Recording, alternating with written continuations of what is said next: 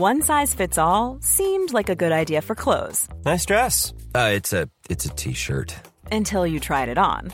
Same goes for your healthcare. That's why United Healthcare offers a variety of flexible, budget friendly coverage for medical, vision, dental, and more. So, whether you're between jobs, coming off a parent's plan, or even missed open enrollment, you can find the plan that fits you best. Find out more about United Healthcare coverage at uh1.com. That's uh1.com.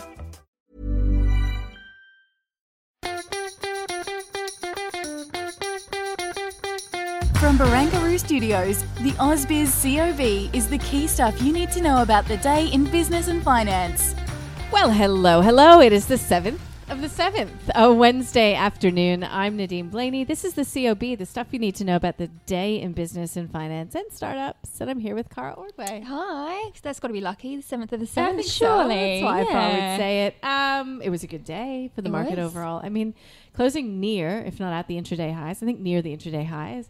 Um, and really outperforming, you know, the Nikkei was down by nine tenths of a percent, the XJO up by nine tenths of a percent. What's Sydney lockdown? Well, exactly, and it's still risk off when it comes to currencies as well. So the Australian dollar trading below that seventy-five handle, but yet the market loves it. Those tech tech stocks up in the green. Yeah, well, thanks to U.S. bond yields coming under further pressure. Hey, that reminded me of a conversation I had earlier today with David Sokolsky from Carrara Investment Management. I'll give it away because if you want to listen to the whole story, you'll have to go to the website or the app. But yeah, he thinks that there could be further pressure coming on the local currency, and that's got him thinking about really the exporters. You know, any Aussie exporters will be doing well. If if he said even the Aussie could fall to about seventy, what do you think? Yeah, well, a lot of the analysts have now changed their minds. So I had CBA did. CBA have exactly, and John Noonan we had on the trade this afternoon. He said the next key level is 73.78 to the downside, but below that there's not much support. So if it moves, it'll move quickly. Yeah, all right. Well, I mean, it's an interesting one when you take commodity prices into consideration. We're expecting really good things out of the iron ore miners as we get to reporting season. But energy, I mean, if you're looking at a sector that really underperformed today, look no further than the oil and gas plays. Um, it'll be uh, instructive to see how the Aussie reacts to the competing narratives in terms of commodity prices. Yeah, definitely. We had a chat with um, James White from IM uh, this afternoon, and he was talking about that implosion when it comes to OPEC. But he's not worried going forward. He still sees that oil price pushing towards the $100 mark. Uh, but yeah. Look, Australian dollar at the moment, I think, is based on what the central banks are mm-hmm. doing. There's just so much divergence when it comes to the Fed compared to the ECB, compared to the BOJ, and now what we've heard from the RBA. It's really that narrative that's going to drive those FX markets, I think. Yeah, I was talking to Kelly Woods from Schroders later on. She thought that the RBA was hawkish, and she listed in that interview a number of the reasons why. It was interesting as well because she said the central banks do talk amongst themselves. So she was taking the RBA's hawkish tilt in her interpretation to perhaps showing the Fed's hand uh, in terms of its plans for taper, which she pegs at about the September meeting. Yeah, it's interesting, isn't it? Well, we've of course got those FOMC minutes this evening. It'll be interesting to see that ahead of the CPI read, which comes out next week. I think that is the last data point before we get that key information on inflation. Yeah. Um, who can't even remember who it was today saying, "Oh, it was Evan Lucas from InvestSmart." If you'd like to go back and take a listen, saying that um, what we will learn tonight isn't going to be anything major in terms of taper or timetable or anything else, but he thinks that the minutes will shake out which Fed FOMC members are calling for that taper to happen. Which ones moved on the dot plot points? So they will be unmasked. Tonight, exactly. I think he was calling out Bostic, I wasn't was he? calling it Bostic. Yeah. And Bostic talks tomorrow. Uh, so yeah, tomorrow our time about the state of the U.S. economy. So I think that'll be an interesting man to watch out for commentary coming from him. Yeah, and hopefully then some more volatility when it comes to those FX markets. Cara! I just every You're I just every day I have to hope for it. I just have to hope for it.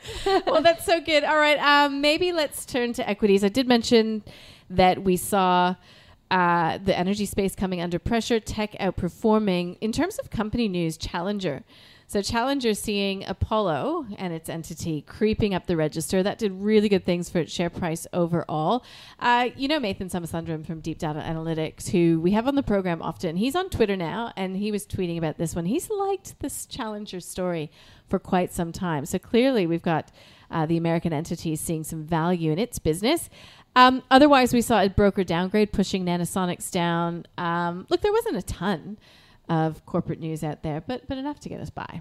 Yeah, exactly. We also had some more picks when it comes to the infra- infrastructure stocks. John Lockton from Wilson Advisory, he said he wasn't surprised on the Sydney airport takeover target because of that growth potential, I guess, the demand as it rebounds once we come out of these lockdowns. Yeah, um, and it's pretty much a monopoly. I mean, Western Sydney Airport seems a long way away still. And Cara, we will one day take to the skies One again. day, one day. one day. Um, I had a chat with Stephen Mayne from the Mayne Report today, and it was good timing because, of course, we continue to see Seven um, Seven Group creeping up the Boral register. Um, you know, it's increased its stake. Looks like it'll get the board. Looks like it's an eventuality that it'll gain control. I had a chat with him about whether that's good or bad for shareholders, and we also chatted about Solomon Lew lifting his stake in Myer as he's calling on the board to resign. Uh, look, Stephen Mayne was pretty critical, saying he should just stop this media campaign and put the money on the table for shareholders. And uh, caveat to that is, or, or disclosure is that he is a Myer shareholder. So if you'd like to listen to that, it is online. That's for the retail investors out there, perhaps in Myer or Boral. And wondering why some of these big billionaires aren't actually just cutting a check if they want to take over a company. Yeah, exactly. We're talking of the retail space. I had a chat with the chair of mydeal.com.au this afternoon, Paul Greenberg. That was after their PCP was up 11, uh, 111%. And that was a record level for the company. Of course, they've moved into furniture. Everyone's spending online. They're buying goods for their home. And so their results have been incredible. Yeah, a lot of uh, new customers there. Um, I just think it's going to be so interesting to see how it all shakes out because there's so much competition in that space too, and they're selling the same stuff essentially. Um, yeah. Will it be life changing? I don't know, but that's what Kashi was on about with his two guests today. I thought it was a questionable segue. Um, so Kashi sat down with Andrew Page from Strawman.com, Michael Wayne from Medallion Financial. You may know if you're a regular listener or watcher of the call that this week Kashi's asking his guests for a life changing stock. So, this is a company that won't necessarily change your life. Uh, well, other than monetarily, perhaps. And that's what we're here to do, right? So, let's listen into what these guys picked. It's basically modernising the old clipboard at the end of the bed, uh, which improves hospital efficiencies and patient outcomes. Uh, they're doing a lot of good work at the moment in terms of winning new contracts because the business is, still quite small every new contract has a fairly material outcome on the business and the business valuation. Um, so that's the business that we think that can potentially change your life. Maybe not in the next, you know, one or two years, but if you keep holding it and, and then they keep delivering over three, four, five years, it could be a lot higher than where it is today. But typically we focus, you know, ASX 300. It might take a bit of time, but if we can identify CSLs early on and, and Commonwealth banks, you know, 20, 25 years ago, these stocks over time can certainly change your life. Hey, this is a this is a profitable company. They make about three million dollars in profit, no debt, six million dollars in cash, uh, high inside ownership, pretty thinly traded. Um, just the other day, they came out and said that they'd won a big contract with one of the major hospitals in Singapore, and so I think they've got a big, uh, a lot of uh, potential here. If they can start uh, deliver, implementing these right. solutions, continuing to win, there's there's a lot of upside. So that are the life changing picks from our guests on the call today. So Alcidion Group, ALC, and Austco Healthcare, AHC. If you'd like to listen to their full explanation, of course, you can go back and listen or rewatch today's episode of the call. And as I said, it's a series that Kashi's been doing throughout the week, Cara. So, yeah, if you're ready to have your life changed, uh, you know where to go. Sounds good. What's on tomorrow? I think the data docket is pretty quiet for the rest of the week when it comes to Australia. As we said, a focus on those minutes when it comes to the US.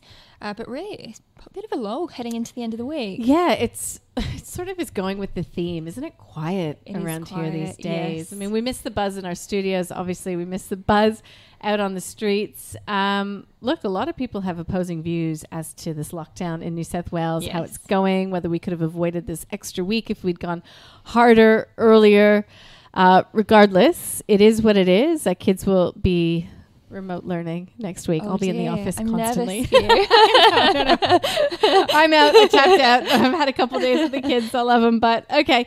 Um, so, Energy, we will be watching Energy with much interest tonight. Uh, otherwise, I mean, I'm, I'm just, I think it's been a pretty, pretty impressive performance coming through. I mean, the banks were all negative to start the day. They finished quite strong with CBA up by seven tenths of a percent, CSL up by 1% by the end of the day. Uh, who knows what will happen tomorrow? But uh, a lot of that will be dictated, you got to think, by the global central bank. Yeah, exactly. I've got Carl Rodda on the trade tomorrow. He's from IG. Uh, so we're going to do a bit of a sentiment special and see what's what's happening out there when it comes to the traders. Where are they putting their money? Uh, are they long specific uh, underlying instruments going into these uh, big event risks? Um, yeah, it'll be interesting to see where they're putting their money when it comes to the greenback. I'm looking forward to speaking to Bob Desmond from Evans and Partners. He always gives us uh, some global companies that we need to have on our radar. And Alistair McLeod will be making sense of FOMC, no doubt. That's at 10 o'clock a.m. But it all kicks off early, 8.30, well, early-ish, I suppose. Um, we'll be chatting with Larry Shover from the States and also uh, getting a look into a small cap. Uh, Sayona. I don't even know what that is. It's a lithium miner, so I'm looking forward to finding out more about that. And it's working in Canada. I mean, It's got to wow, be good. two checks. um, should we give it a call it a day? Yeah, seventh of the seventh done. All right. Looking forward to tomorrow, Cara. Have a good one. You too.